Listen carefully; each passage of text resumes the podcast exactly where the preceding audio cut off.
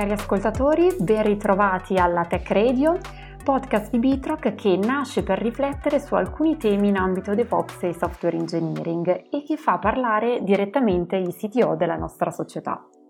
Anche oggi è con noi Marco Stefani, Head of Engineering e CTO per Bitrock. Buongiorno Marco e ben ritrovato.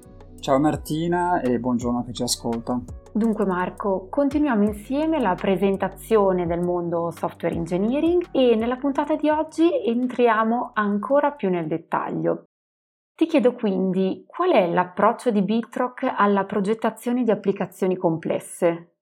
Prima di tutto fammi chiarire una cosa, gli strumenti che stiamo discutendo, il linguaggio pervasivo, gli eventi di dominio come uno strumento di analisi e di modellazione, non hanno delle implicazioni dal punto di vista tecnico, sono strumenti concettuali che possono portare a scelte architetturali e tecniche di qualunque tipo, vorrei dire dal monolite fino alle architetture distribuite.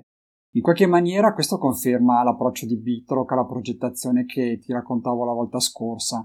Prima della soluzione tecnica c'è l'aspetto metodologico che definisce come vengono raccolti i requisiti e come si determina l'architettura complessiva. Le scelte tecniche arrivano solamente alla fine e sono il risultato dei passi precedenti e dei vincoli naturalmente che ci pone il cliente. L'aspetto metodologico influenza anche gli aspetti tecnici e di implementazione, però questo l'abbiamo già detto. Da questo punto di vista il DevOps è il nostro punto di riferimento.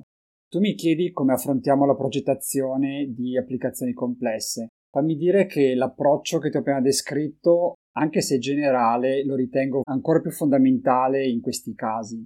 Ci sono vari tipi di complessità attualmente, logica applicativa, se dobbiamo implementare dei processi sofisticati, tecnologica, quando i requisiti non funzionali sono stringenti, e c'è comunque sempre una complessità data dal contesto, che può influire comunque pesantemente sul risultato o sui tempi di sviluppo.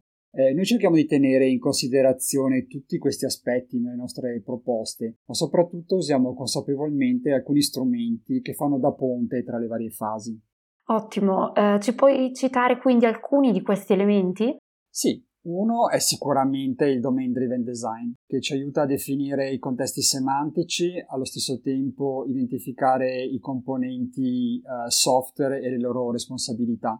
Concetti come l'ubiquitous language, il core domain, i bounded context e gli stessi eventi di dominio ci aiutano a capire e ad analizzare lo spazio del problema e allo stesso tempo a definire lo spazio della soluzione, con delle scelte che possono essere implementate senza nessun'altra trasformazione.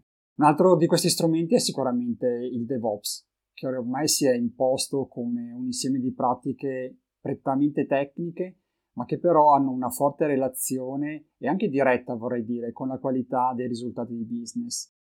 Senza questi strumenti, secondo me, affrontare lo sviluppo di sistemi asincroni, distribuiti, disaccoppiati, oppure per dirla con uno slogan dei microservizi, sarebbe un grave errore strategico, tanto più grave quanto più complessa l'applicazione.